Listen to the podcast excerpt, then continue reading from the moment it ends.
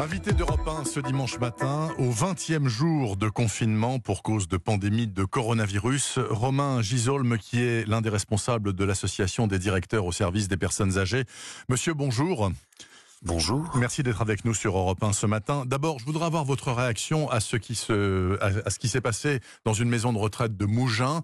29 personnes âgées ont été victimes du virus et hier a été déposée une plainte contre X pour mise en danger de la vie d'autrui par la famille d'une des personnes décédées.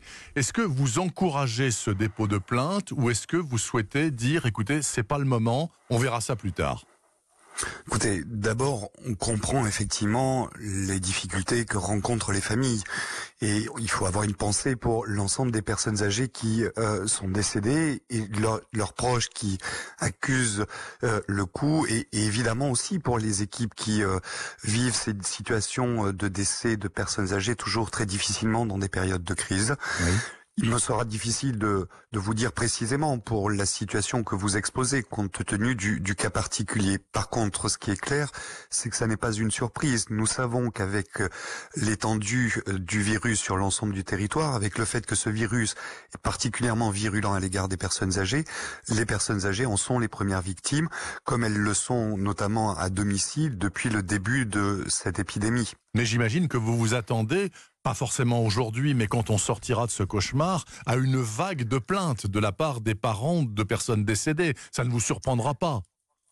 Mais écoutez, aujourd'hui, nous sommes dans l'action et ce qui mobilise les professionnels et le seul objectif aujourd'hui des professionnels, tout confondu, que ce soit à domicile, que ce soit en établissement, les auxiliaires de vie, les infirmiers, les médecins, les directeurs, les directrices, c'est sauver des vies. Mmh. C'est tout mettre en œuvre pour limiter l'impact de ce virus sur la population âgée dont nous savons qu'elle sera la première victime. Donc notre question, elle est aujourd'hui non pas de tirer des bilans euh, avant même que la crise soit passée, elle est de faire en sorte que nous mettions tout en œuvre pour limiter l'impact de cette crise. Ça veut dire qu'il faut trois éléments. Un, il faut que toutes les structures disposent de masques. Tous les professionnels, ça a avancé sur les établissements. Est-ce qu'il y a un mieux? Il, y a clairement un mieux sur les établissements depuis que Olivier Véran en a fait l'annonce. Il reste des difficultés sur les services à domicile. Donc il faut avancer très vite pour faire en sorte que tous les professionnels de l'aide à domicile disposent de ces masques. Deuxième élément, il faut tester. Il faut tester toutes les personnes âgées, tous les professionnels pour mettre en œuvre des euh, mesures qui sont à la fois ciblées et du coup efficaces pour limiter effectivement le, les, contacts avec les personnes qui sont réellement euh, positives au, au, coronavirus. Est-ce que, est que là aussi il y a un mieux? Je vous laisserai dire le troisième, mais est-ce que sur, sur, sur les tests, est-ce qu'il y a un mieux? C'est un sujet qui apparaît de plus en plus et dont nous voyons qu'il se, la, dont la généralisation se pose de plus en plus. il est clair qu'avec le, nous avions, vous savez, saisi le Comité consultatif national d'éthique en rapport avec les questions de confinement, voire d'isolement des personnes âgées. Ce comité a dit il y a quelques jours qu'il fallait que toutes les mesures soient proportionnées, individualisées et limitées dans le temps. Mhm. Il n'y a qu'avec des tests que nous arriverons à faire en sorte qu'elles soient effectivement individualisées, proportionnées proportionné et limité dans le temps. C'est en cela qu'il est extrêmement important d'arriver à faire en sorte d'avoir des tests pour toutes les personnes âgées en établissement à domicile mmh. et pour tous les professionnels. Et puis le troisième point?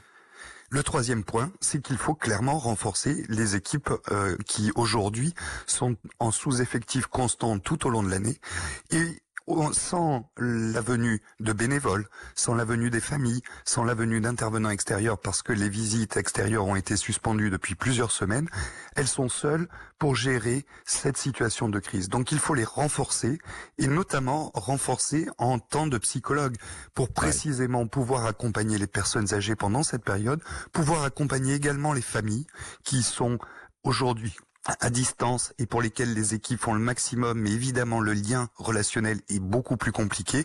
Donc soulager également et soutenir les familles. Et puis dernier élément, soutenir les équipes, parce que nous nous inscrivons dans la durée. Et le comité consultatif national d'éthique a dit qu'il fallait avoir une attention toute particulière, évidemment, sur l'intégrité physique des gens pour éviter qu'ils ne tombent malades, mais qu'il fallait aussi se préoccuper de leur intégrité psychologique, psychique. Est-ce que, est-ce que, est-ce que, Monsieur Gisolm, euh, les retours que vous avez du terrain, donc des gens qui sont au contact de vos, de vos pensionnaires, disent que le confinement, quand il est possible, certes, il permet sans doute de, de sauver des vies, mais qu'il a de terribles effets psychologiques sur ces personnes âgées et que finalement, ça peut être un mal pour un bien. Mais bien sûr, c'est pour cela que nous avons, nous avions demandé à l'État de saisir le Comité consultatif national d'éthique, parce que limiter les, les, les, les, libertés des gens, limiter les contacts relationnels, ça a forcément une incidence sur le bien-être des personnes. Et surtout sur des personnes très fragiles, dont nous savons que les personnes âgées d'ailleurs sont la part de population la plus sujette au syndrome dépressif. Donc c'est pour ça que notre association avait souhaité que l'État saisisse ce comité, ce que l'État a fait, et c'est en cela qu'il faut arriver à trouver maintenant que nous nous inscrivons dans le temps, parce que si tout le monde peut comprendre que nous soyons limités comme l'ensemble de de la population l'est aujourd'hui dans nos mouvements, etc., pendant un temps, si nous nous inscrivons encore dans, sur plusieurs semaines de mesures, il faut qu'elles soient effectivement les plus efficaces et donc les plus individualisées possibles. Monsieur Gisholm. C'est en cela qu'il conviendra de renforcer ces équipes, notamment avec des psychologues. Monsieur Gisholm, je rappelle aux auditeurs que actuellement, euh, il y a eu, euh, d'après le comptage officiel, 2028 morts dans les établissements d'accueil de personnes âgées, sur un total de 7560 victimes en France c'est-à-dire 27%, ce qui est absolument colossal. Si vous avez des masques, si vous avez des tests, et si tout se passe au mieux, vous espérez quand même faire baisser ce pourcentage, j'imagine, et très vite. Bien sûr, c'est pour ça que je vous disais tout à l'heure que toutes nos énergies et le seul objectif des professionnels, c'est précisément de limiter l'impact et de sauver des vies. Et c'est en cela qu'il nous paraît extrêmement important de mettre en place ces mesures très rapidement, précisément pour limiter cet impact. Il faut aussi, il faut aussi se rappeler que, bien sûr, que le nombre de décès que nous enregistrons est bien trop grand aujourd'hui. Pour autant, nous avons aujourd'hui 700 000 personnes qui vivent en établissement. Dans 10 600 les professionnels Exactement. Donc les professionnels font le maximum. Vous savez, ce secteur gère euh, une pénurie de professionnels depuis 20-25 ans maintenant. Et il passe nombre de crises tout au long de l'année, entre la canicule, entre les grippes, et il est toujours très présent auprès des personnes âgées.